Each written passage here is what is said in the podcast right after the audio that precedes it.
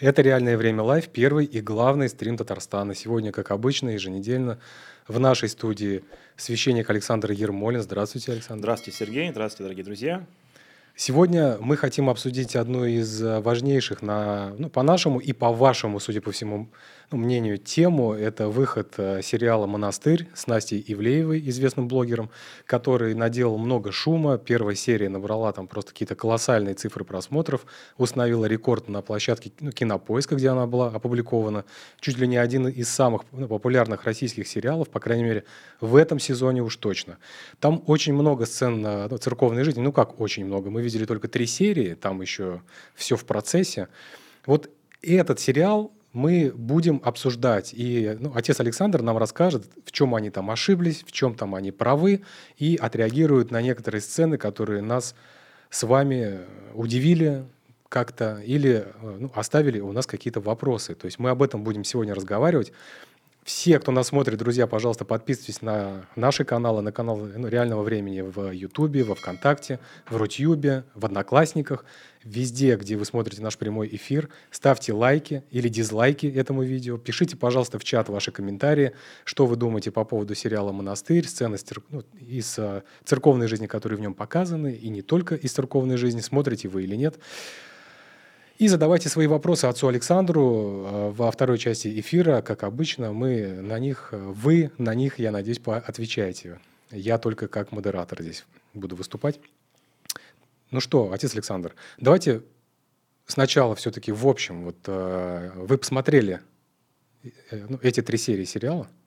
Да, сначала Ваше впечатление. обозначим часть. Да. Я посмотрел что? Я посмотрел трейлер, я посмотрел первую серию, я посмотрел, ну так, перелистал большими кусочками, но перелистал вторую серию. То есть вот такая моя матчасть. В принципе, даже после просмотра первой серии там все было ну, весьма понятно, весьма очевидно. Поэтому вот мы говорим с такой матчастью. Сразу, наверное, отвечу вперед на возможный вопрос, я дальше смотреть не буду. То есть, в принципе, мне понятно как бы. То есть, чем закончится сериал, да, что там в нем есть. Поэтому давайте обсудим то, то, что есть. То есть, вот на таком уровне, я думаю, в принципе, такого уровня владения материалом хватит для обсуждения этого сериала. Хорошо, вы, ну, вы ну, уже посмотрели первую серию. Что вы ну, на этот счет скажете? Сериал называется «Монастырь». Сериал демонстрирует ну, нам быт и порядки ну, некоторые, обычаи, которые есть в ну, неком монастыре, в неком месте, не называется в каком. Нам показывают настоятеля, там, настоятельницу показывают. Мы вам покажем мы сделали нарезку и вместе с вами их прокомментируем.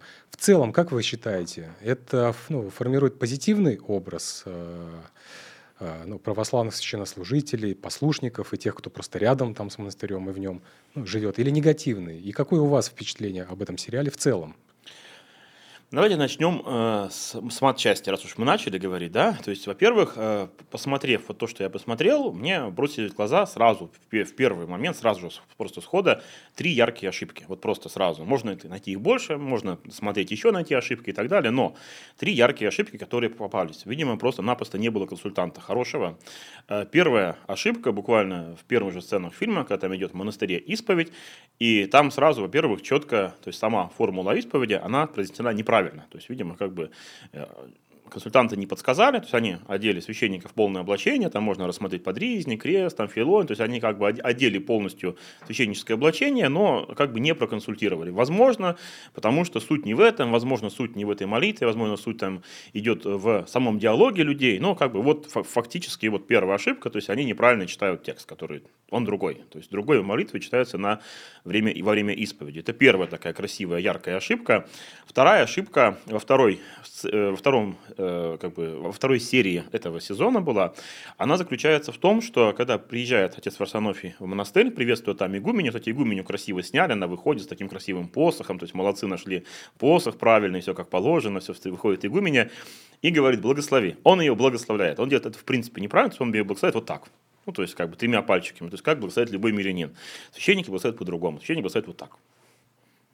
То есть, ну, просто надо было спросить у консультантов. То есть, это по-другому делается. И как бы даже прихожане, которые ходят в храм, они это видят, это знают. Ну, это как бы достаточно очевидные вещи. А потом третья ошибка, очень интересная. То есть, там есть такая сцена, когда отец Росонофий едет на машине, и видит на автобусной остановке, как э, дерутся трудники, с кем-то дерутся. Дошли, да, до этого момента. Он да. выходит, сначала пытается как-то их примирить, а потом мирит как бы, по русской традиции, как сейчас всем, достанется, сейчас всем достанется. И он, там не показано, как он их бьет, но видно, что он их бьет, там трудники там немножко э, слетают с ног, там кровь там идет и так далее. Вот тут очень интересный момент. То есть есть все-таки церковные каноны. Священник не может убить человека, в принципе не может. То есть это серьезное каноническое преступление. Э, и да, понятно, как, как еще примирить, ну, ну, нужно было призывать к миру, к согласию и так далее, как-то еще, но он не имеет права вот так вот пойти и просто-напросто кого-то ударить. Это причем серьезно, это каноническое преступление, это апостольские правила, и это то, за что, ну, как бы, ну, можно как минимум пойти в запрет, то есть не служить какое-то время, ну и как максимум можно лишиться священного сана, потому что все-таки апостольские правила запрещают бить других, других людей. Вот на вскидку, вот просто путем просмотра, три яркие ошибки, которые есть. Хотя в целом они как бы постарались создать какую-то атмосферу, то есть некоторые вещи сняты весьма красиво, весьма интересно. Ну, как я говорю, там игуменя с посохом красиво, так вот какие-то моменты облачений сняты, какие-то моменты богослужений сняты, хотя тоже тут есть некоторые вопросы, но есть три яркие ошибки, поэтому по, по посмотренному сказать, что матч-часть, она хромает, то есть консультанта там не было, скорее всего не было. Либо был, но не везде, потому что они достаточно правильно в первой серии сняли сцену, как причащаются священники в алтаре, но мне кажется, скорее всего, они сняли как бы с реального богослужения где-то, а потом просто там подсняли героев, стоящих сбоку. Ну, ну возможно, скорее всего, потому что действительно ну, правильно снято было. Э, поэтому мат-часть хромает, в принципе. Это вот первая мысль. Вторая мысль, что касается э, вообще как бы образа того же самого отца Варсонофия. Вот я, когда об этом рассуждал, я вчера вечером все это посмотрел, пригласили, я, я вообще не собирался на самом деле. То есть пригласили, я, ну ладно, надо, надо готовиться, обсуждать эту тему. То есть там образ такого священника, монаха, который в прошлом как бы что-то много пережил, и там трудники напоминают, говорят этому молодому человеку, Юрию, Георгию по, по, по церковному, говорят, ну, там, отец ты много чего пережил. И я так понимаю, что в дальнейшем эта тема будет раскрываться.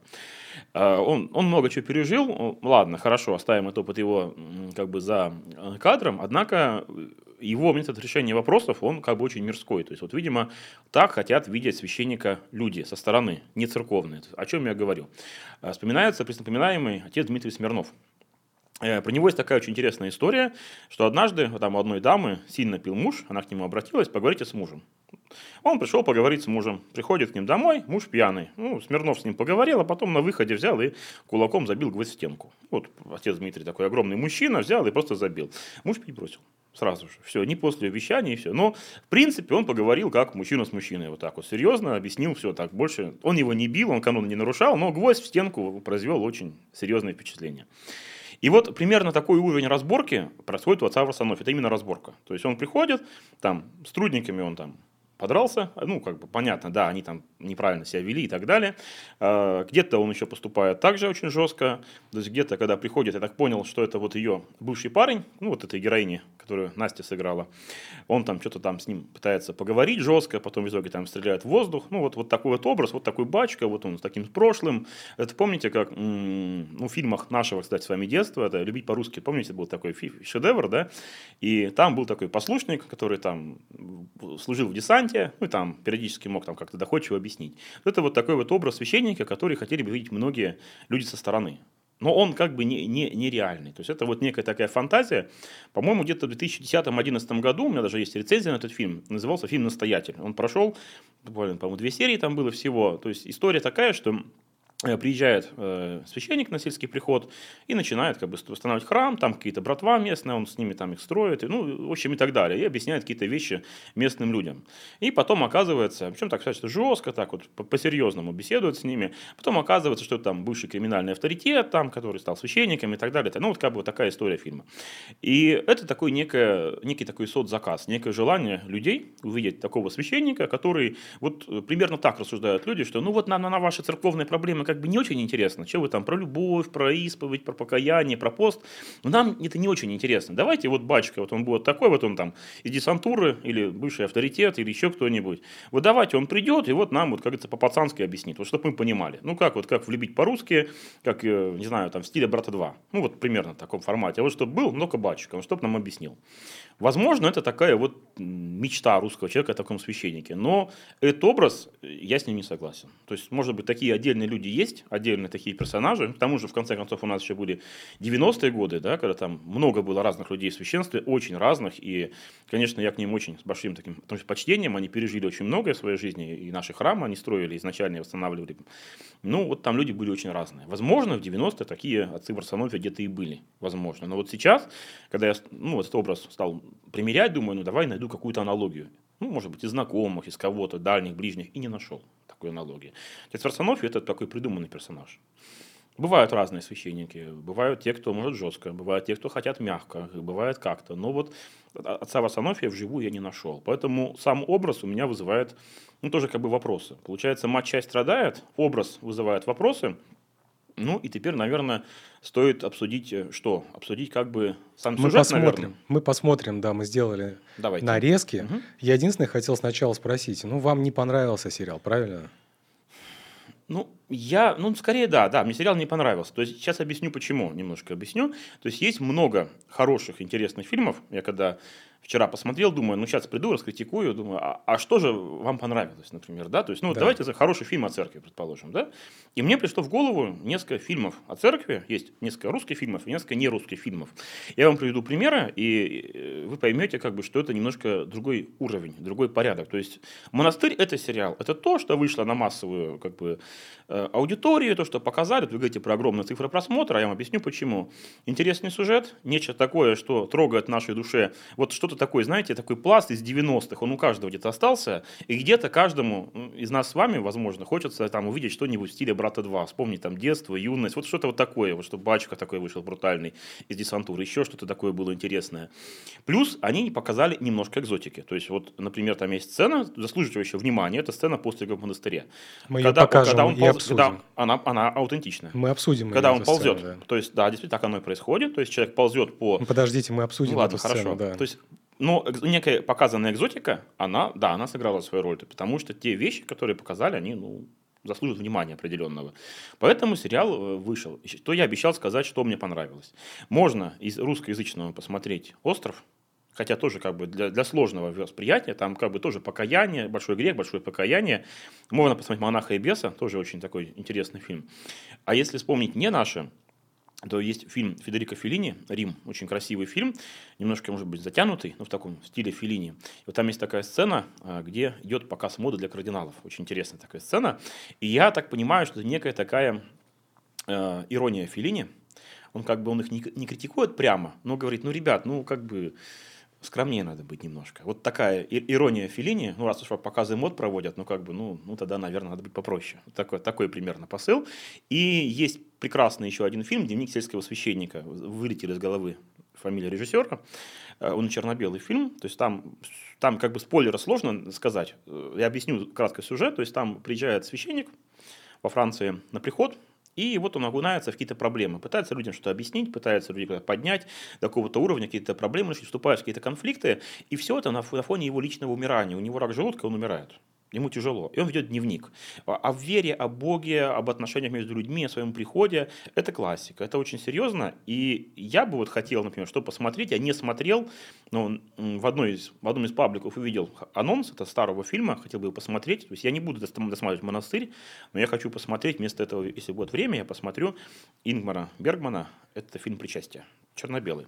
Э, Там очень интересный как бы идет э, анонс. То есть человек остается закры- закрытым в храме. Там все очень мрачное, там пока все снималось в несолнечные дни. И вот там его внутренний мир, его размышления. Сомнения о Боге, сомнения о жизни, сомнения о том. Вот вместо монастыря я хочу посмотреть Бергмана. А «Молодой папа» сериал? Я смотрел. Он тоже такой достаточно красивый. Я вот посмотрел с, Мгм. с удовольствием два сезона, по-моему, Ну его да, вышло. Они очень папа разные. и новый папа. Два да, сезона, да, да. да, да. Но я, конечно, был просто в ужасе от того, как показано вот это закулисье именно католической церкви. Ну, Ну, наверное, ну, они даже переплюнули и наш монастырь, который мы Вопрос стоит, сегодня насколько это аутентично. Потому что есть же официальная ватиканская реакция на это все. Они сказали, что это не аутентично, что это не показывает реальной церковной жизни. Это фантазия на тему. Но видно, что авторы как-то об этом переживают о жизни католической церкви. Как они так не могли, видимо, только критиковать, поэтому похвалили немножко, что, видимо, авторы переживают. Ну, такой вот современный итальянский режиссер. Ну, еще, я думаю, в популярности сериала «Монастырь» сыграла свою роль вот сама персона Анастасии Ивлеевой, потому что это ее дебют, я так понимаю, в кино, ну, в телесериале. И, собственно, поэтому у нее огромная аудитория в соцсетях, там миллионы подписчиков, наверное, поэтому еще и на нее пришли зрители. И так совпало, что здесь вот такая тема ну, трепетная, тема сложная, хотя с православием в России мы живем вместе уже тысячи лет, как говорится, поэтому Давайте, ну, друзья, пишите, пожалуйста, в комментариях, что вы думаете по поводу сериала «Монастырь», сцен, которые вы там видели, если вы их видели. Если не смотрели, не будете смотреть, напишите, почему. А, ну, желательно, ну, конечно, конструктивно. Не оскорбляйте, пожалуйста, никого и друг друга не оскорбляйте. Оставайтесь людьми. Артем, а, у нас есть сцены из сериала. Давайте мы посмотрим. Мы ну, постарались э, ну, взять mm-hmm. те сцены, где показан именно вот э, сам, ну, скажем быт. так, церковная жизнь, быт, порядки, обычаи и вот так далее, чтобы вы их прокомментировали. Хорошо. Насколько это правильно, насколько это вам лично было интересно и понятно. Ну вот.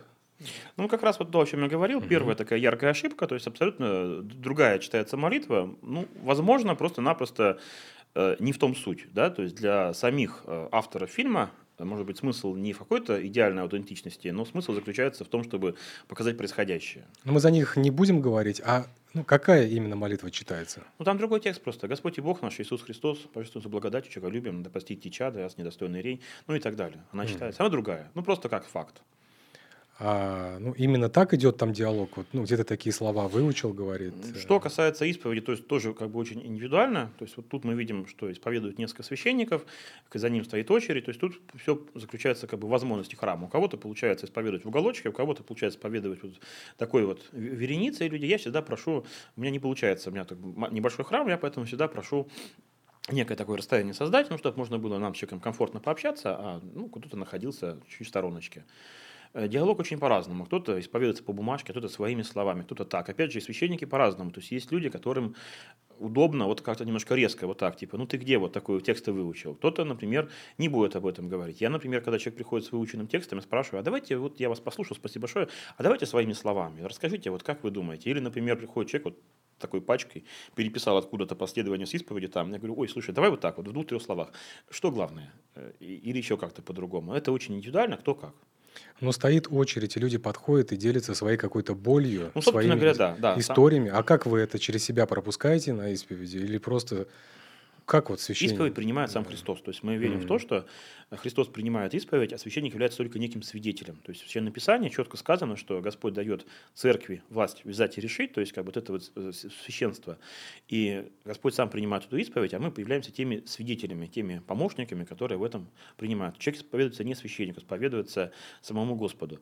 Э, что касается личного восприятия, то есть ну, всегда пытаюсь с человеком пообщаться, поговорить с ним, какие-то вещи объяснить.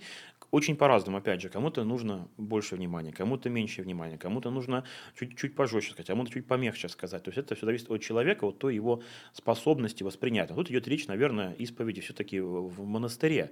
То есть там все-таки речь о том, что исповедь идет глубже. То есть вот как мы видим, он там исповедуется, что он шоколадку взял. То есть может быть человек, живущий вот в городе, в миру, может быть, он как бы и не воспринял бы это как грех. То есть монахи все-таки исповедуют более глубокие вещи, помыслы, устремления. Ну, эта сцена, в принципе, аутентичная, если в этом формате говорить. А шоколадку взял в пост – это грех? Ну да, в принципе-то и нет. Вопрос как бы очень вопрос в другом стоит. Вопрос стоит в том, что как -то человек к этому относится. То есть по-разному же, опять же. То есть один, одна мера поста для человека, живущего в монастыре, другая мера для человека, живущего в миру. Тут главное устремление. Ему еще предложили на выбор, то есть вот возьми, сделай, а он говорит, я не буду. То есть он проявил, проявил что? Он проявил некое такое усилие, некое такое упорство определенное. Вот он молодец, он поборолся, ему предлагали, он отказался. Почему так, я так понял из сериала, что это э, дни перед Пасхой, то есть буквально это вот э, Страстная Седмица, где-то Великий Четверг и Великая Пятница получается по времени. Кстати, очень понравилась сцена, там девочка Христос воскресе, это мне очень понравилось. Ну, Когда возможно, она у нас и, есть. Ивлеева встает как бы в монастыре, Христос воскресе девочки. Мне очень понравилось. Ну, но так не бывает. Да, не знаю. Но вы там не. Но да. я не жил в женском да, монастыре. в женском монастыре, да. Ну, Это правда, да. Ну что, посмотрим следующий Давайте отрывок. Это это просто какая-то гигантская стройка. Строит какой-то как будто бы торговый центр, что ли. То есть э, леса, ну, трудников там мало, там человек 10, а стройка огромная. Такое вообще бывает. Вот именно так ну, возводятся стены у храма, у монастыря. Вы Ну, с этим сталкивались как-то в практике? Ну, как я понимаю, что здесь они, леса стоят на стенах, то есть они видим, что реставрируют. Вообще стройка – это всегдашняя проблема церковной жизни, то есть мы всегда что-то строим. У меня вот два храма, две стройки в этом году было. И там всегда какая-то стройка происходит. Почему бы нет, можно предположить. То есть, особенно тем более, если большой монастырь, то они что-то строят, что делают. И я так понимаю, там разные категории. То есть, там братья трудятся как может, то есть, там трудники, есть эти вот два человека, которых потом в итоге он будет разнимать на э, автобусной остановке. В принципе, да, показана стройка, то есть, видимо, сама задумка о том, что в монастыре большое такое движение происходит, какая-то строительная деятельность. А чужих людей там много или там никого чужих нет на стройке? Ну, в храме, например. Ну, просто ну, таких э, ну, праздно шатающихся, скажем так. По-разному бывает. То есть, смотрите, опять же, кто строит. То есть, э, есть люди, которые, если брать монастырь, то есть там братья трудятся, есть трудники, есть послушники. Вообще есть как бы разные категории. В монастыре есть сами монахи, которые там живут, все это уже на постоянной основе. Есть э, послушники, то есть те люди, которые пришли и остались какое-то достаточно долгое время, они могут остаться до конца, могут, в принципе, уйти, никто им ничего не скажет. И есть, э, собственно, трудники, то есть люди, которые просто приехали поработать в монастырь по разным причинам, ну, бесплатно, но по своему, то есть, например, есть человек отпуск, он желает поработать в это время, ну, просто на благо церкви. Пожалуйста, приезжай. Это он не дает никаких обещаний вообще. кстати, даже во многих монастырях, предположим, даже есть разное расписание. То есть, условно говоря, там пол шестого подъем или в шесть подъем, они все пошли, там завтрак, братья остаются на всю службу, трудники могут, например, пойти работать, а могут не пойти, а могут остаться на службу. И даже вплоть до того, что в некоторых больших монастырях, например, бывает даже две трапезных. То есть, например, братья кушают там в обед не раньше, а трудники, они там работают, у них там завтрак, например. Ну, такие частные моменты. То есть, я к чему это говорю? К тому, что монастырь, он разнообразный, разноплановый. То есть, есть люди, которые просто пришли поработать, они и не собираются ни в какое монашество. То есть, вот они хотят по разным причинам потрудиться, помочь, сделать сделать что-то, ну, просто как бы поучаствовать в церковной жизни. Есть послушники, которые думают, нужно им это или не нужно. И есть уже, собственно говоря, сама братья монастыря, которые уже там на постоянной основе находятся. А кто Все... руководит стройкой? По-разному, но вообще все под общим контролем настоятеля монастыря всегда. Надо быть ну, специалистом во всем. Ну вот приходится. У меня, у меня просто в этом году две стройки, вот мы два здания завершили. Вы руководите? Ну, как сказать, я, я ведь не особо разбираюсь, на самом деле. То, то есть, общее руководство, да, а я, всегда, ну, я всегда спрашиваю. Вот лично я спрашиваю, потому что мне какие-то вещи сложно разбираться, но всегда можно спросить. То есть, ну, ну всегда приходится вот какие-то вещи глобальные все равно проверять, то, чтобы тот же там бетон, например, был оплачен, оплачен, привезен там и так далее. Но, естественно, что я уж сам его не заливаю, я просто не умею. И, опять же, вот банальный пример, мы в том году заливали фундамент, то есть нужно было все, все проверить, нужно проверить, чтобы сначала я там получал разрешение строительства, это отдельная история, это, это много и долго времени. Потом нужно, чтобы это все найти, нужно, чтобы привезли, нужно, чтобы оплатить, и потом уже, чтобы эти рабочие нормально залили. Но я с собой взял знающего человека, и он там прямо очень хорошо им помог, объяснил, как надо по-нормальному залить. И, кстати, оказалось, они говорят, очень удивились. Первый раз видим, что хватило бетона. Вот прям чуть-чуть идеально ровно, просто идеально. Мы, говорит, не ожидали. Я говорю, ну вот видите, надо было нормально делать, и всего хватило. Вам нужны люди сейчас на стройке храма? Мне всегда люди нужны. То есть у нас нет стройки храма, у нас идут стройки э, зданий. То есть у нас есть э, в сельском храме Соловцова мы строим сейчас здание. Ну, там мы вставляем двери. Ну, там скорее нужны просто уже какие-то желающие меценаты, потому что там внутренняя отделка должна быть. У меня есть стройка воскресной школы в городском храме Ксении Петербургской. Но там тоже скорее уже нужно больше средствами, чем руками. То есть там идет речь про внутреннюю отделку и вообще как бы про территорию. В плане рук, рук мне нужно на уборку снега всегда. Это всегдашняя, всегдашняя зимняя, летняя, зимняя тема. То есть, пожалуйста, мы, мы всегда рады в этом смысле. И приятно видеть такое количество людей. Все работают, все хорошо. Там э, ну, ходит сын настоятеля, вот этот Юрий, э, непонятно, чем он занимается, подросток, все время находится на, на территории монастыря. Это ну, действительно так бывает? Вот Юрий, меня, кстати, вызывает больше всего вопросов в этом фильме. Он для меня пока что самая непонятная фигура. Юрий, то есть я так понимаю, что он является сыном отца Варсонофия, э, и мне главный вопрос, чем он занят, потому что все-таки человеку 16 лет, об этом, об этом прямо говорит, что мне 16 лет, он нигде не учится, он как бы ничем не занимается. Вот в монастыре это невозможно, чтобы был какой-то человек, который нигде не учился. То есть если даже предположить, что это будет человек там со сложной биографией, там будет такой там от, от, отказник, там беспризорник, ну и так далее, то есть его все равно на стать отправят учиться. То есть ну, как бы, ну, ты должен получить в современном мире школьное образование в школу его отправят, в обычную среднюю школу в ближайшем ну, поселке, или прямо раз, там будет учиться? По ситуации. То есть, знаете, есть монастыри, где три человека, а есть где 300, да, и разные отношения с соседними школами, и кто как организует, по- по-разному. По крайней мере, вот так вот просто жить в монастыре в 16 лет, как бы возникнет вопрос, ну, дорогой, а чем ты занимаешься? Это вопросы к нему или ну, к как его бы, ну, отцу? Ну, к нему как бы. Ну, а Мгм. почему ты не учишься? То есть ты должен все-таки поучиться. Мы видим его стремление к монашеству, его такое большое желание принять монашество. Ему, кстати, отец и говорит, что в 16 лет как бы ты не можешь еще определиться. То есть тут речь идет еще о неком образовании. То есть сейчас есть определенные четкие правила о том, что сколько лет нужно быть послушником, сколько лет то, сколько лет это, там, чтобы получить духовное образование и, и так далее. Ну и все-таки Желание-то у него понятно, устремление его очевидно, но дальше ему нужно еще и учиться. Даже банально школьное образование, он должен его получить. Вот имя Варсануфий – это ну, реальное, понятное имя. Ну, действительно, все, э, ну, не все, но некоторые люди носят такие имена.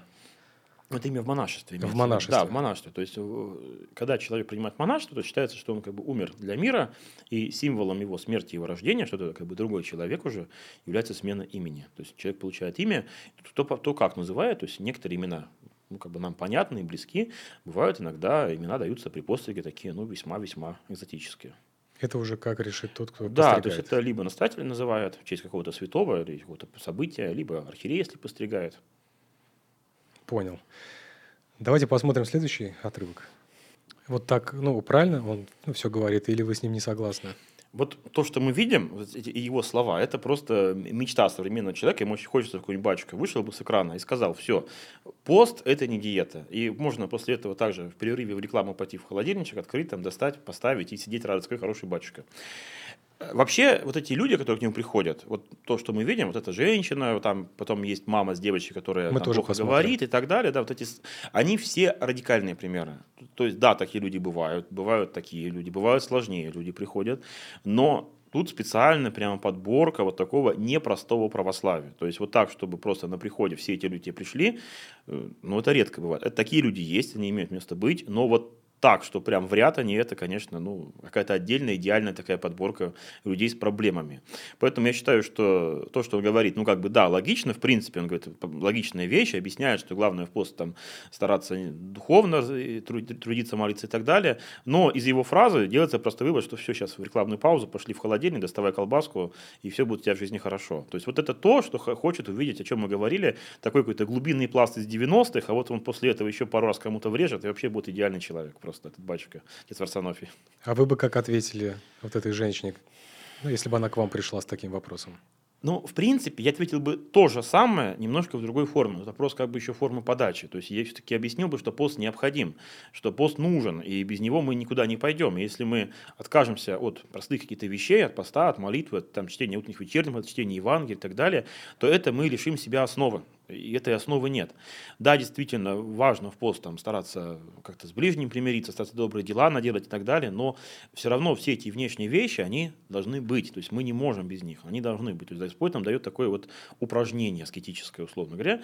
Я бы сказал примерно то же самое, э, подчеркнул бы, что все равно пост и нужен, так или иначе. То есть я бы не стал ее благословить там, покушать там что-нибудь, сказал, ну все, давай, примиряйся, Давайте ей послушание ну, поесть. да, опять же. Да, иногда бывает. Вот он жестко отвечает, он в таком стиле Смирнова. Там, я тебе сказал, сейчас гвоздь стенку забью кулаком. Он забивает, он жестко говорит. Кому-то нравится, это определенная аудитория. Давайте смотреть следующий отрывок. На мой взгляд, вот как светского человека, этот отрывок, он э, вообще какой-то слабое имеет отношение к реальной жизни.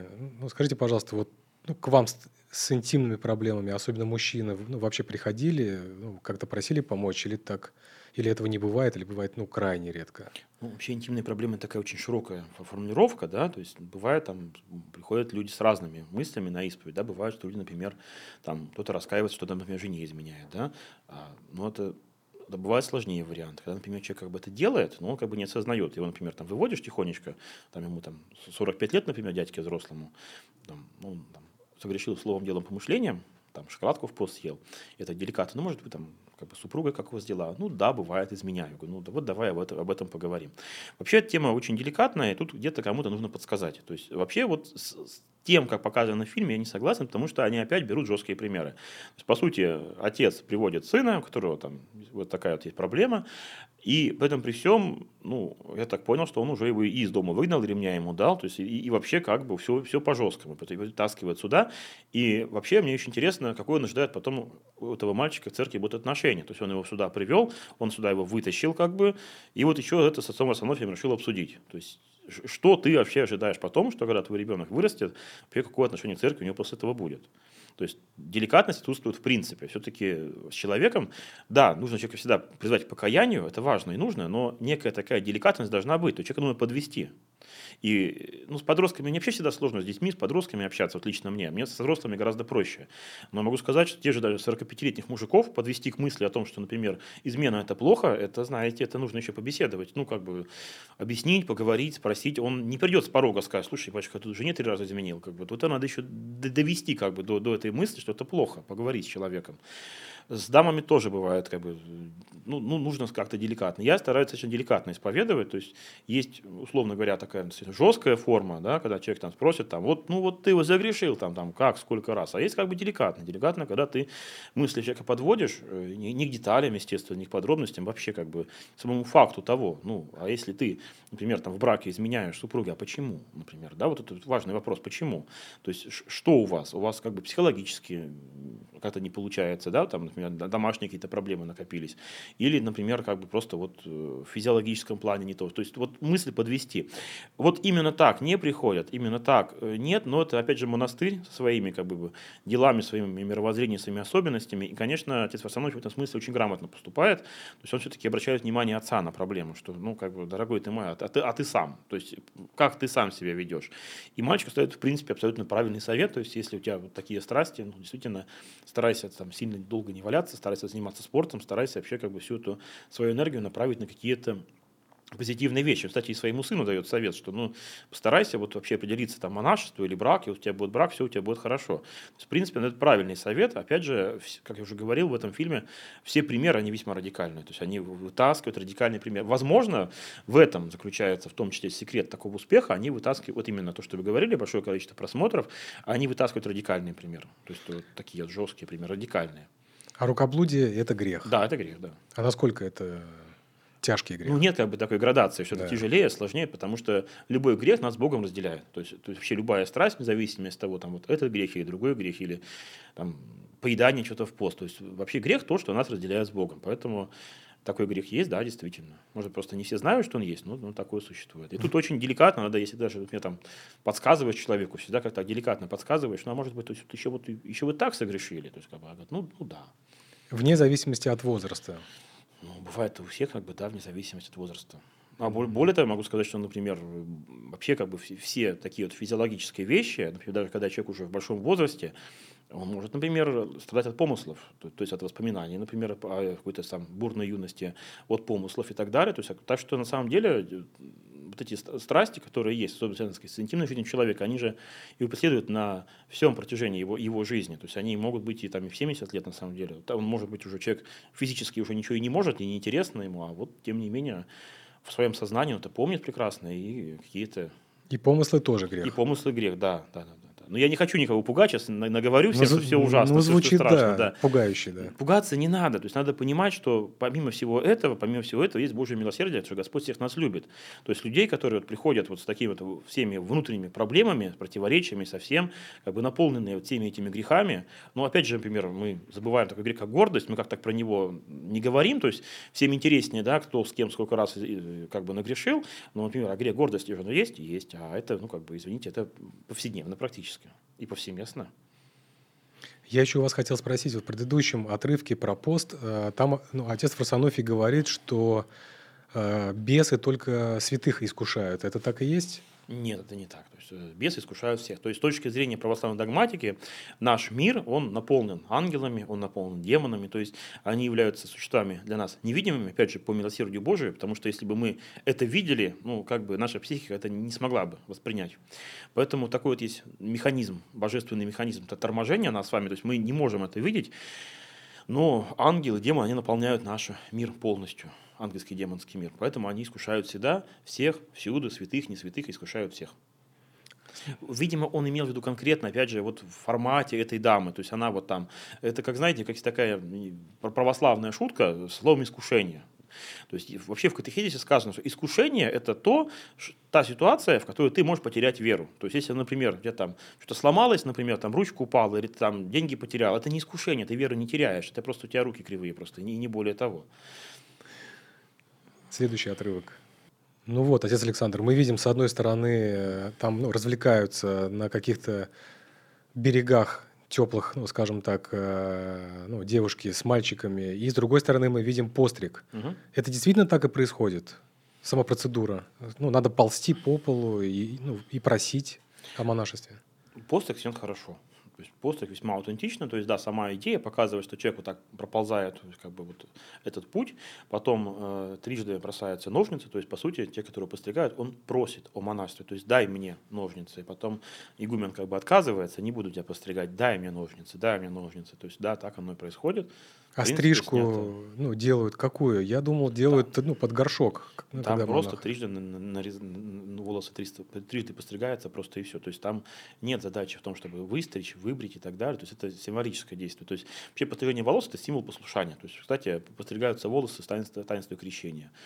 Каждого крещенного человека там в завершении таинства крещения трижды постригаются волосы и все. То есть это как бы не такой древний символ послушания. И ну, мне показалось, что парень, он достаточно молодой, ну, может быть, ему там от 20 до 30 лет, э, ну, тот, который становится монахом.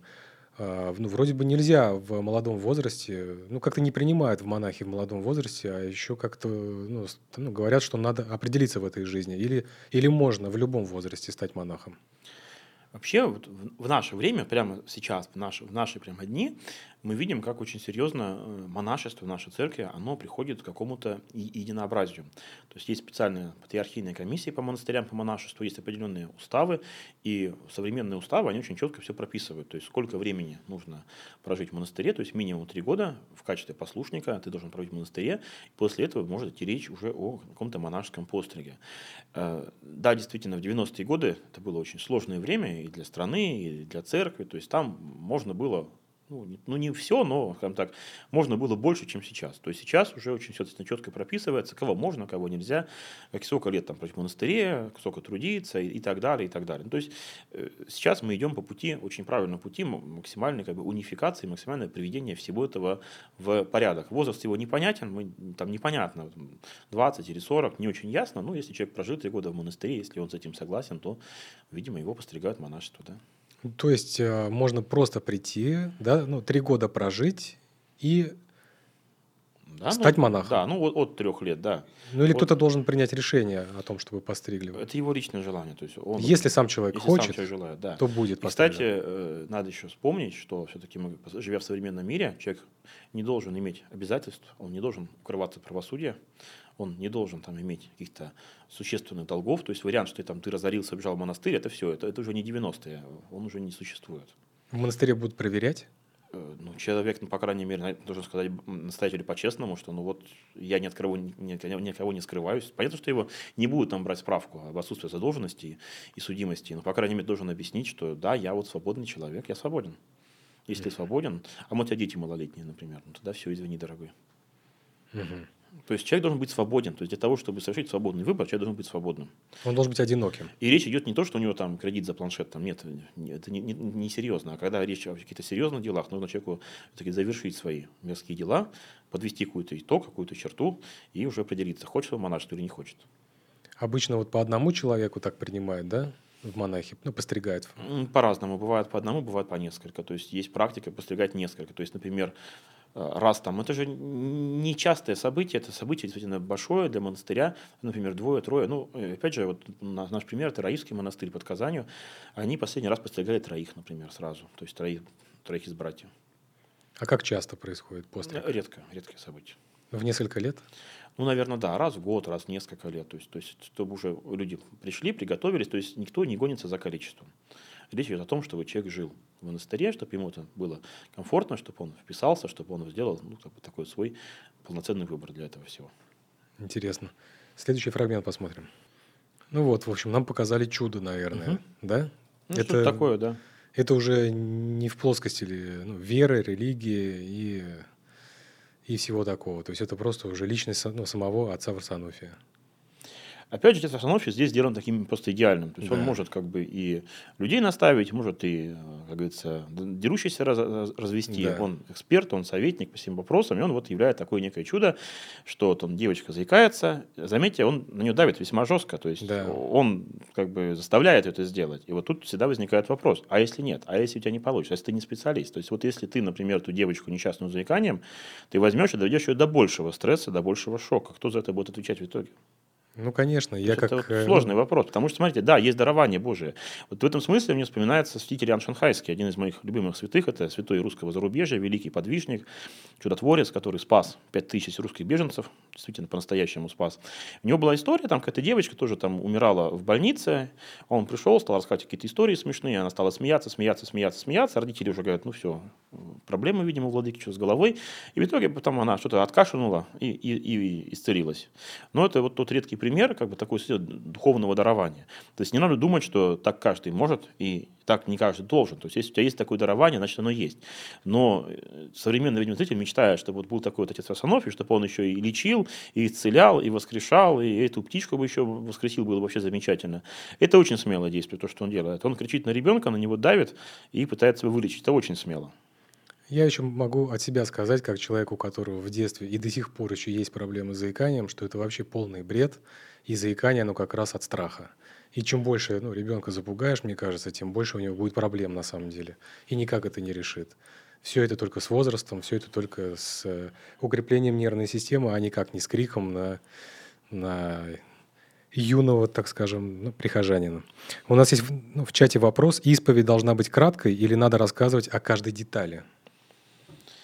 Исповедь должна быть по сути. Вот я так отвечу mm. кратко. По сути. То есть мне не интересно. То есть если человек нарушает пост, то не актуально, как он его нарушает. Там, он там шоколадку съел, или там кефир попил, или еще что-то. То есть суть не в этом. Суть в том, в самом факте греха. Равно как и если человек говорит, что он там, например, изменяет там, жене или мужу, это абсолютно неинтересно, сколько раз и, и с кем. Абсолютно не имеет никакого значения. Вопрос в самом факте этого. Или если человек там осуждает, мне тоже все равно, кого он осуждает. Правительство, церковь или кого-то еще. Тоже в этом не суть. Суть в самом грехе. Кого что ты осуждаешь. Поэтому исповедь должна быть по сути. Угу. Следующий фрагмент посмотрим. Как вам уровень проповеди? Ну, по, по сути, всю часть он правильно рассказывает, то есть в том, что если ты смотришь возделением, соответственно, ты уже прибодействуешь в своем сердце, то есть если человек вот так вот оценивает, как бы вот, как-то имеет какой-то план на будущее, да, с этим человеком, соответственно, он уже прибодействует в своем сердце. Про Антония, да, действительно, такая есть история в житии, что Антоний жил как подвижник, а, и вот когда к нему пришла девушка, желая его искусить, он просто-напросто решил, что нет ничего лучше, чем вот причинить себе очень большую боль и как-то от этого всего переключиться. Как видим, по итогам она тоже ушла в монастырь, а он святой. Тут главное, чтобы это все было в правильном контексте. Вообще, для, наверное, современного человека, который живет в таком обществе, где у нас, ну, как бы все очень доступно, все очень свободно, все очень показывают, легко и просто, ну, наверное, какие-то такие вещи было бы неплохо помнить, что вот э, сам факт того, что человек там что просматривает, засматривается, это тоже имеет определенные потом последствия для человека. Опять же, возвращаясь к той сцене, где приходит отец с мальчиком, ведь тоже, по сути, все от этого. То есть они там все смотрят, просматривают, он просматривает, там сын там зависает на порносайтах и так далее. То есть вообще э, в наше время распущенности какие-то такие простые вещи, связанные с нравственностью, помнить можно и нужно. Опять же, я надеюсь, что тут все это авторы имели в таком в правильном контексте, а не в том контексте, что вот братья вот сидят эти мракобесы, не знают, что такое бы рассказать как бы. Угу. А сидят вот эти трудники, э, ну, когда в храме или монастыре работаешь, чтобы ну, и для вас, ну, ну, то есть для них тоже есть проповеди, да, это ну, обязательная составляющая. Ну, они как бы часть братьев получается, хоть да. и временно, но часть, да, действительно, они тоже молятся, они ходят на вечерние, утренние богослужения, угу. тоже участвуют в разных там собраниях, встречах и так далее. Ну, как мы видим, трудники тут не особо церковные, да, то есть они там так комментируют что-то еще, какие такие вещи, ну, да. Угу. Следующий фрагмент.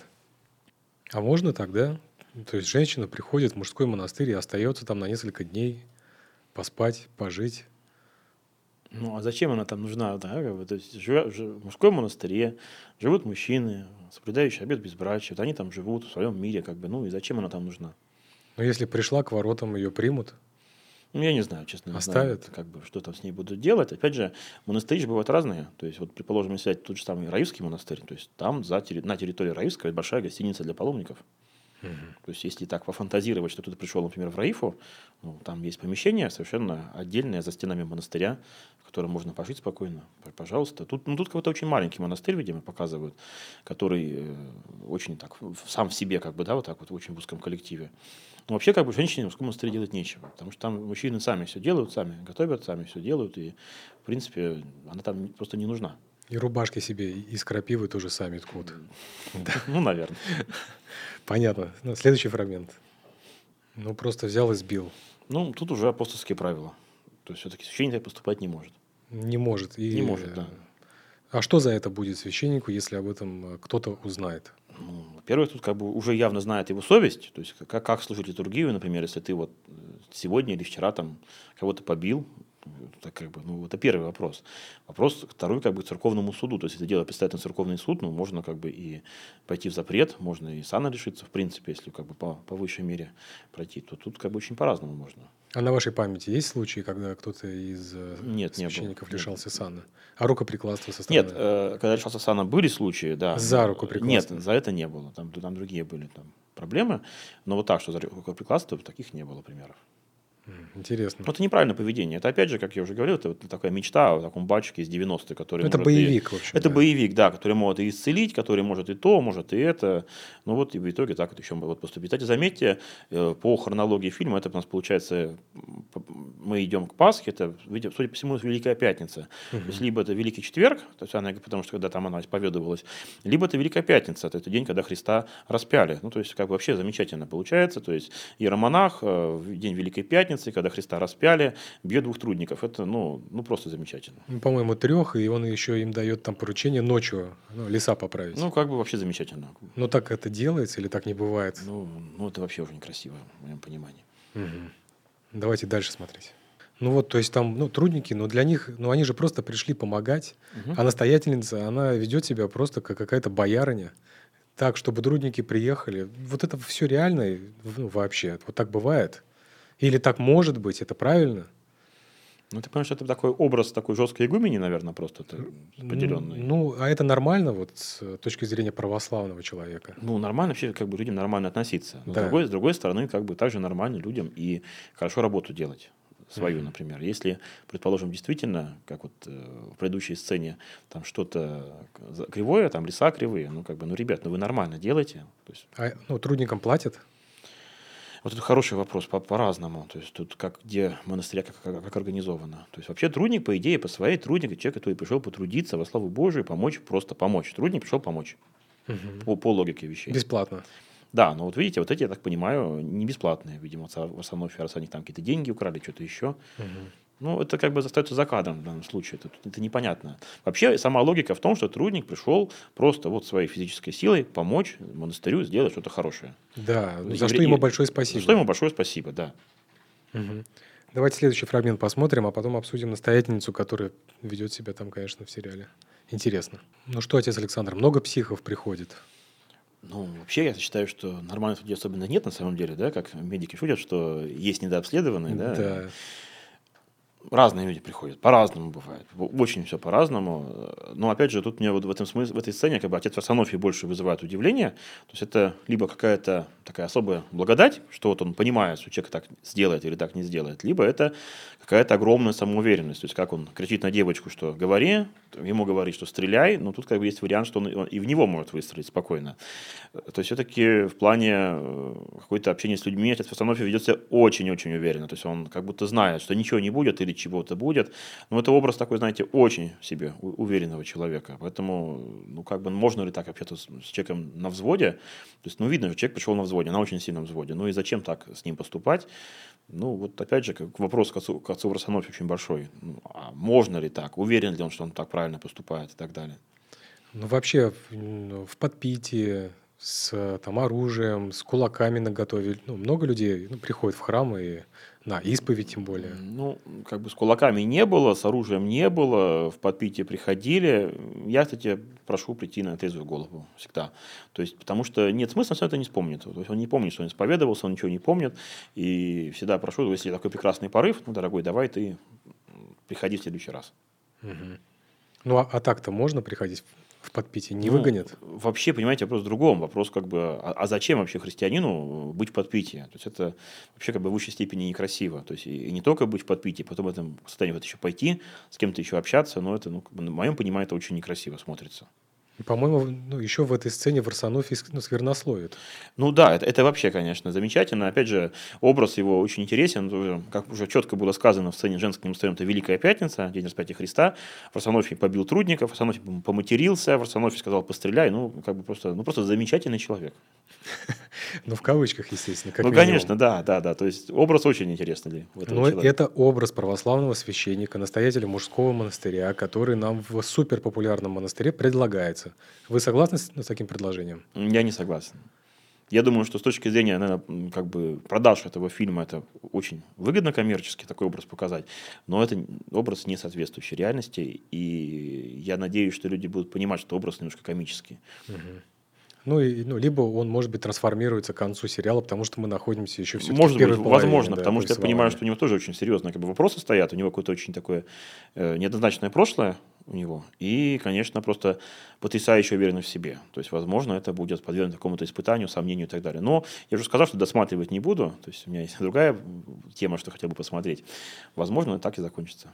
Давайте смотреть следующий отрывок. Ну, это просто в одной минуте концентрация сразу нескольких тем. Да.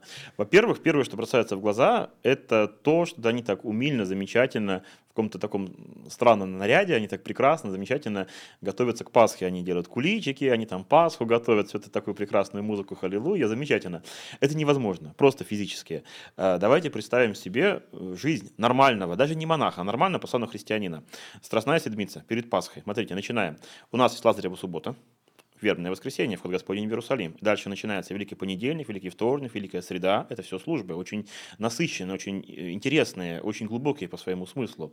Это Великий четверг, когда там огромное такое прекраснейшее богослужение совершается. Вечером его э, чтение 12 страстных Евангелий, это часа на три, если так динамично служить. Потом Великая пятница, день распятия Христа, когда отец Варсонофий бьет трудников, матерится, стреляет и так далее. Да? Это царские часы с утра, прекрасная служба. Потом днем это погребение Спасителя. И потом прекраснейшая служба Великой Субботы, часа на три, тоже вечером. Потом сама Великая Суббота и, собственно говоря, уже подготовка к ноч- ночной пасхальной службе. То есть покажите мне того православного человека, который э, в Великую Пятницу и Великую Субботу, у него есть время вот так красиво одеться, взять себе куличики и найти время это готовить. Это, ну, сколько приготовить кулич? Два, три, четыре часа. Представьте себе, что это в монастыре. То есть я когда называю эти цифры, ну, вот на скидку так, да, это вот, ну, три часа, например. Ну, в монастыре умножайте на два сразу просто вот так вот. Сегодня не торопясь, причем неудивительно, если каким-нибудь знаменным распевом все это будет, умножайте на два. То есть, по сути, с утра начали и вечером закончили. Причем во многих монастырях, там, например, Великая Пятница, они вообще ничего не кушают. Кстати, и, кстати, что по уставу правильно, в принципе. Вот представьте себе, что эти люди, которые там сутки ничего не кушали, которые там эти все сутки молились, они вот с умильным выражением лица собирают себе куличики, там готовят Пасху творожную, ну, как бы времени это нет вообще, в принципе. c'est plus.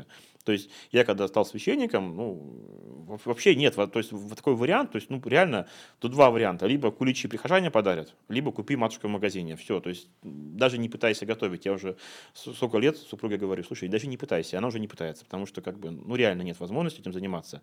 И, нет, и жалко времени. То есть там такие службы, которые совершаются раз в году, когда ты должен бы максимально быть со Христом, то есть которого распинают за нас, за наши грехи, за эти прекраснейшие службы Великой Субботы, как говорил отец Татьяна Шмема, мною горячо любимый, если бы мы понимали службы пасхального тридиума, то есть тридиум это Великая Пятница, Великая Суббота и сама Пасха, нам не нужно было бы вообще богословие в принципе. Все там, все сказано в этих текстах, все сказано. И представить себе, что православные люди, а тем более монахи, а тем более послушники, они сидят и в Великую Субботу умильно готовят куличи, ну, это, конечно, просто, это отдельная история. Это, это ну, время это нет вообще, в принципе. Кстати, есть благочестивая традиция к Великому Четвергу закончить все работы, все. Великий Четверг, все заканчивается. Если хочешь, куличи, ну, все, они готовы, все, стоят, готовятся, и все. Потом, э, это, конечно, вообще отдельная сцена, да. Потом вторая, второй вопрос, который меня удивил, это, конечно, монахиня, которая лечится от э, болезней молитвы. Я, конечно, пролистывал эту серию, это вторая серия, я немножко пролистал, это такие, может быть, это для меня осталось незамеченным. Я не понял, чем она болеет, ну, что-то, видимо, какие-то- Живот болит живот, рези какие-то, да. Ну, вообще, игу меня отправила бы лечиться. Сказала, так, дорогая, что это такое за новости? Почему тебе плохо? Ну, почему ты так делаешь? даже в самом жестком радикальном монастыре сказали бы, иди и лечись. А почему вот они еще там обсуждают, э, нельзя разговаривать э, ну, друг с другом послушниками? Э, ну, бывают как бы разные правила в монастырях, но я бы хотел сказать про другое. На самом деле, может быть, это перефраз очень интересной мысли. На самом деле, когда человек вот э, живет такой духовной жизнью монашеской, у него богатый внутренний мир, богатый духовный опыт, и если вот так вот попытаться выловить кого-то из, из братьев, расскажи, как ты пришел в монастырь, они будут говорить, что, ну, я не знаю, тут как-то где-то что-то как-то вот так получилось. Почему? Да потому что просто бывает неудобно рассказывать это либо про свои духовные подъемы, какие-то большие, а ну как ты расскажешь про духовный подъем? Я такой хороший, да, я так люблю Бога, я так пришел в монастырь.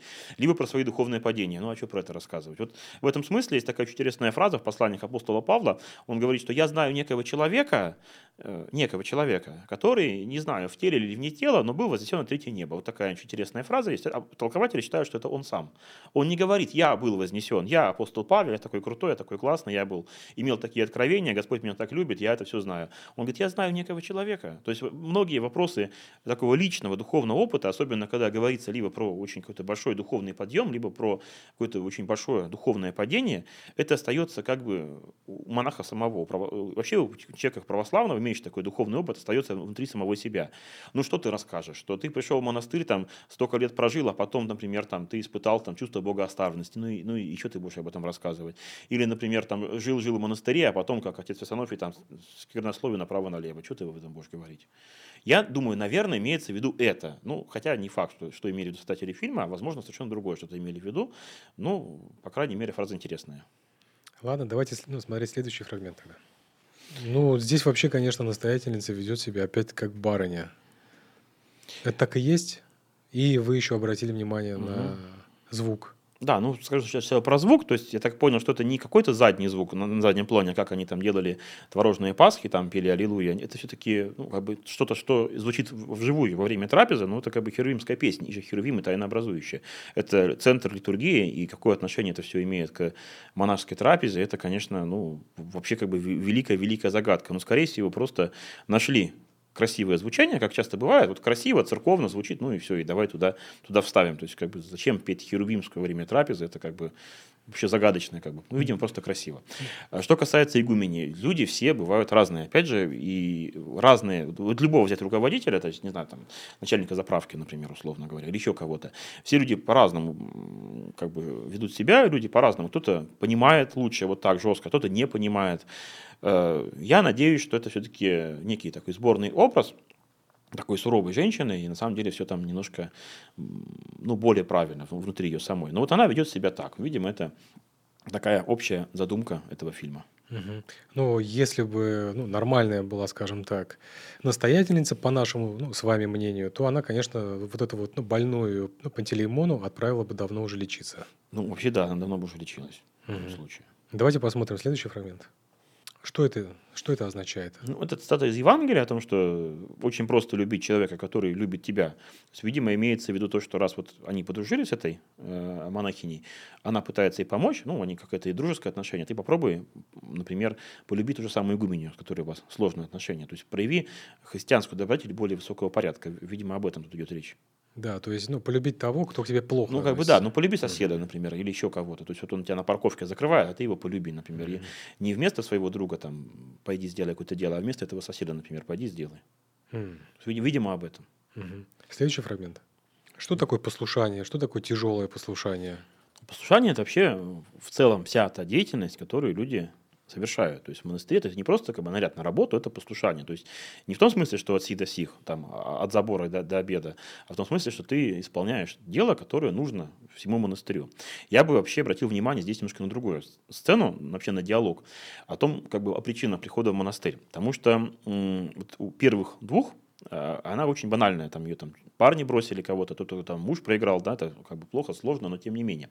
И вот дама третья, она говорит очень правильную мысль, она говорит о том, что а бывают люди, которые ищут Бога, потому что вообще уйти в монастырь – это фраза, которая мне всегда крайне не нравилась, то есть потому что в монастырь уйти – это уйти от чего-то, от того, что ты там не умеешь там строить коммуникацию с людьми, от того, что у тебя не получилось в личной жизни, у тебя еще по какой-то простой причине. В монастырь люди не уходят, в монастырь приходят, приходят для того, чтобы больше времени посвящать вот этой внутренней жизни, то есть ты уходишь в монастырь, ты остаешься один, как бы, то есть ты остаешься вот э, ты и Бог, и, и ты пытаешься строить эту духовную жизнь. Поэтому люди, которые так вот выходят от неразделенной любви, еще от чего-то, ну, конечно, они, может быть, и, и имеют место бывать в наших монастырях, но, тем не менее, все-таки в монастырь нужно прийти от полноты, от полноты любви, от полноты того, что ты хочешь э, все свое время, свое бытие проводить вот так вот с Богом, в молитве. То есть монастырь – это то место, то средство, которое помогает тебе в том, чтобы ты мог жить вот так, то есть вот в таких условиях бытия, а не от того, что ты разочаровался, потому что, ну, смотрите, опять же, вот эта послушница или монахиня, ну, ее бросили четыре парня, ну, бросили, бросили, но за пятого она замуж видят, пожалуйста, зачем в монастырь-то уходить? Ну да, и сейчас просто уже модно среди молодежи, там, ну, девочек 20-летних максимум, все вот они на грани нервного срыва, все они на грани депрессии, и почему-то это все иногда ну, вливается в то, что они вот так этими фразами бросаются, ну, уйду в монастырь. На самом деле это абсолютно неправильный подход, так ведь? Сходи, потрудись, поработай. На самом деле, может быть, действительно тебе немножко э, мозги станут на место. Пожалуйста, приди. То есть, если так, такой фразой бросаешься, ну попробуй приди.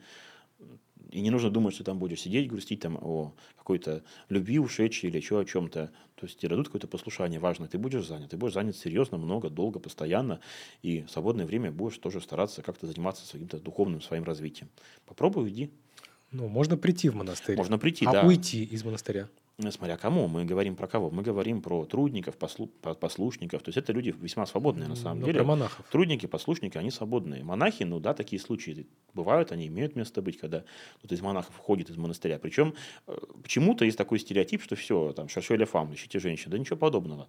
То есть бывают ситуации, когда вообще там все обходится без этих личных моментов. То есть просто, вот, например, человек жил-жил и разочаровался, разочаровался в себе, разочаровался в каком-то устройстве внутреннем. То есть ему как бы и, и неинтересно, он и не женится, он не находит себе никого. Он просто пережил некий духовный кризис. Но у нас вот стандартно очень любят люди почему-то, ну, если монах ушел из монастыря, ну, все, значит, там какая-то женщина, еще, да ничего подобного. Но случаи такие бывают. Ну, ну, бывать бывают, да, но это, опять же, стереотипное мышление, что если ушел, значит, все, по каким-то личным причинам, да ничего подобного. Это грех из монастыря уйти? Ну, наверное, все-таки человек должен определиться сам угу. в своей жизни. Угу. Давайте следующий фрагмент посмотрим.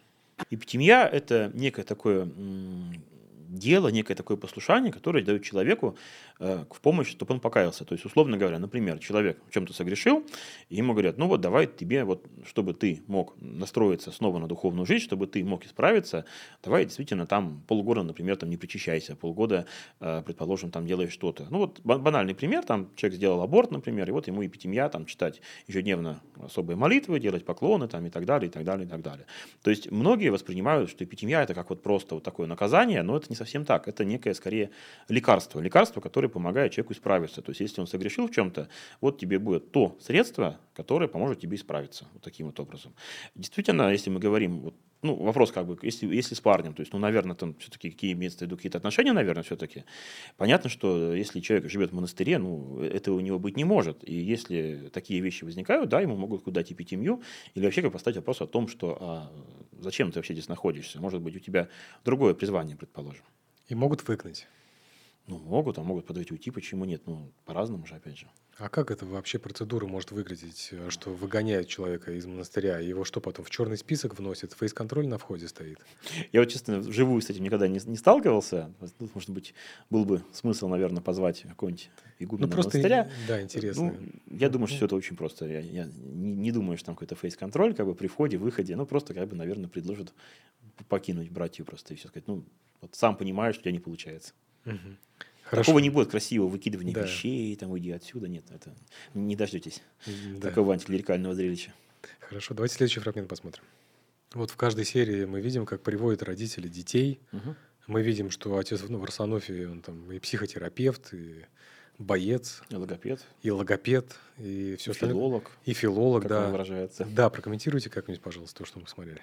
Тут очень много пластов можно поднять. То есть, во-первых, в целом я уже сказал по поводу того, что он на все руки специалист, это как бы тоже вызывает некие вопросы. Видите, он оказался и психиатр, он сразу поставил диагноз, там какой-то синдром прозвучал, четко, да, как бы указанный. Тема интересная, тема того, что любовь родителя, то есть тоже интересная тема, он указывает обычно да, на тот грех, который есть, то есть некий такой опыт определенный духовный присутствует. Что касается этих просьб изгнать, это тоже отдельная история, потому что многие люди считают, что нужно вот прям вот, вот совершать экзорцизмы какие-то направо-налево, хотя, однако, это, конечно, отдельная тема, но вообще э, всевозможные экзорцизмы, они есть в православной церкви, но они совершаются только по благословению архиерея и, не, и никак больше. То есть, если есть такой священник, имеющий такое дарование, э, и епископ его это благословляет, то это будет иметь место быть. Но если э, как бы никакого благословения нет, тут самодеятельно никто не должен заниматься. Хотя есть э, прецеденты, да, и как бы у нас в округе есть такие отцы, которые там изгоняют бесов, но так понимаю, что никто их ни на что не благословлял, и это их некая такая самостоятельная самодеятельность, сам, их самостоятельная деятельность по этому вопросу. Поэтому Тут видим очень интересного человека, который пришел в монастырь, опять же, исцелите. Ну и вот, видимо, вновь он и психотерапевт, и помощник, и специалист, и экзорцист, и все, что угодно на свете. А в вашей практике вообще родители часто приводят своих детей? Вот так С нет. проблемами? Вот так нет, на самом деле. То есть э, тут обычно приводят детей в воскресную школу, приходят э, какие-то такие беседы интересные. Вот так, чтобы там исцелить, изгонить еще что-то, такого не- не возникает на самом деле. То есть это вот обычно в монастыри люди приезжают в поисках какой-то особой духовной экзотики, какой-то духовной благодати, но тем не менее обычно на приходе такого нет. А ну, дети сами приходят э, на службы, например, или ну, в первый раз на исповедь, на, на причастие, на какие-то еще Ну, дети совсем маленькие не приходят с родителями, если, если есть такая возможность. Ну, подростки. Подростки приходят, да. Подростки бывают приходят. А что для подростка, э, чем может ну, православный храм быть ну, интересным подростку? В плане какой-то внешней деятельности вряд ли чем-то будет интересно, да, то есть у нас же нет там кружков, секций, квадратиков и так далее. Вообще, э, если человек чем-то интересуется, если человек чувствует это Божье присутствие в своей жизни, он э, начинает ходить в храм, ему интересно, он втягивается в богослужебную жизнь. Это действительно такое вот призвание, когда Господь призывает человека, и человек приходит. То есть есть подростки, которые приходят, есть дети, которые приходят, есть взрослые. То есть это как бы такой процесс есть. Но поток людей в монастыре действительно есть, которые ищут там исцеление, да? Есть поток, который ищет, ищет духовную экзотику. На самом деле, во Духовную многих монастырях люди ищут духовную экзотику. И в этом смысле отец Фарсонофий делает правильно, что иногда он указывает, ну, на себя посмотри. То есть вот мы пришли в монастырь, нам какой-нибудь нужен старец, какая-нибудь духовная экзотика и так далее. Он, кстати, не делает каких-то, не дает каких-то странных советов. Он дает весьма правильный совет и говорит, посмотри на себя, посмотри, отец, э, ты сам согрешил, посмотри, мама, ты не любишь своего сына. То есть тут, кстати, причем заметьте, что, в принципе, его советы, я бы не сказал, что они глубоко духовны. Это, скорее всего, просто опыт человека, если человек взрослый, если он ну, не, как не просто прожил там 45-50 лет, а если он как бы все-таки анализирует происходящее в жизни, происходящее внутри самого себя, в принципе, такие советы можно давать, не имея какого-то духовного опыта. Вот то, А, что он сказал. Ты, потому что ты его не любишь. Ну, это же на самом деле ну, очевидные вещи. То есть тут не нужно иметь духовных дарований. И отец Варсонофий, в принципе, не говорит каких-то великих вещей. Он объясняет, значит, простые вещи людям. Это и есть ну, повседневная жизнь и работа священника, ну, служба священника? Или все-таки, ну, как правило, священник руководствуется там, ну, писанием или еще чем-то, а не своим каким-то жизненным опытом? Э, Смотрите, на самом деле, чтобы давать какие-то духовные советы, нужно просто как бы самому жить нормальной духовной жизнью. То есть не надо быть каким-то супер великим старцем, не надо иметь какой-то огромный опыт. То есть на самом деле очень многие вещи становятся просто понятными и, и очевидными. То есть вопрос как бы стоит в твоей подаче. То есть ты это можешь подавать как какое-то супер откровение. Вот я сказал, и вот, вот все, вот прям событие века, что это сказал. А можно подавать это достаточно просто, в достаточно простой, доступной форме, и человека самого к этому подвести. То есть если подавать это как нечто особое такое вот и, и выдающееся, конечно, у тебя будет большая аудитория, ты будешь популярный, ты будешь весьма известный, тебе будут приезжать, но тут это достаточно опасная дорога, которая ведет к собственной гордости, к собственной прелести и к такому феномену, как младостарчество, когда человек не имеет духовного опыта, ну, в смысле священник, но дает очень духовные советы. То есть на таком уровне там ты за этого замуж не выходи, ты с этим живи, ты не живи, там, да, поедь на войну, там, или там, да, пожертвуй все. Вот такие советы такого масштаба глобального. Или там, прими за послушание и все. Вот это как бы дорога, на самом деле, опасная, которая ведет к таким вот решениям. А потом у нас начинаются события, когда там монастыри берут штурмом, когда там угол- уголовные статьи, ну и, ну и так далее. Мгм. Следующий фрагмент посмотрим. Развели средневековье. Мгм. Я вот когда смотрел это, отец Александр, я вот удивлялся просто. Здесь и есть и физическое насилие, и психическое насилие, психологическое насилие. Ну, ну, неужели вот так все и устроено? Ну, очень сомневаюсь в этом. То есть это уже какое-то действительно э, не монастырь, а какое-то собрание очень странных женщин. Какое-то такое. Игуменя у них странная, и монахи не странные. Понятно, что конфликты бывают вообще в любом коллективе, вообще в, в любом самом идеальном коллективе могут быть конфликты. И э, как бы, когда особенно коллектив закрытый, конфликты всегда могут быть. Но при этом при всем, вот это видеть очень странно, то, что здесь показывают. Вот э, неужели настолько ну, динамичная она, ну, церковная жизнь, жизнь в монастыре, жизнь ну, при храме и в ну, храме? Или все на самом деле в жизни в обычной, а не в кино не так?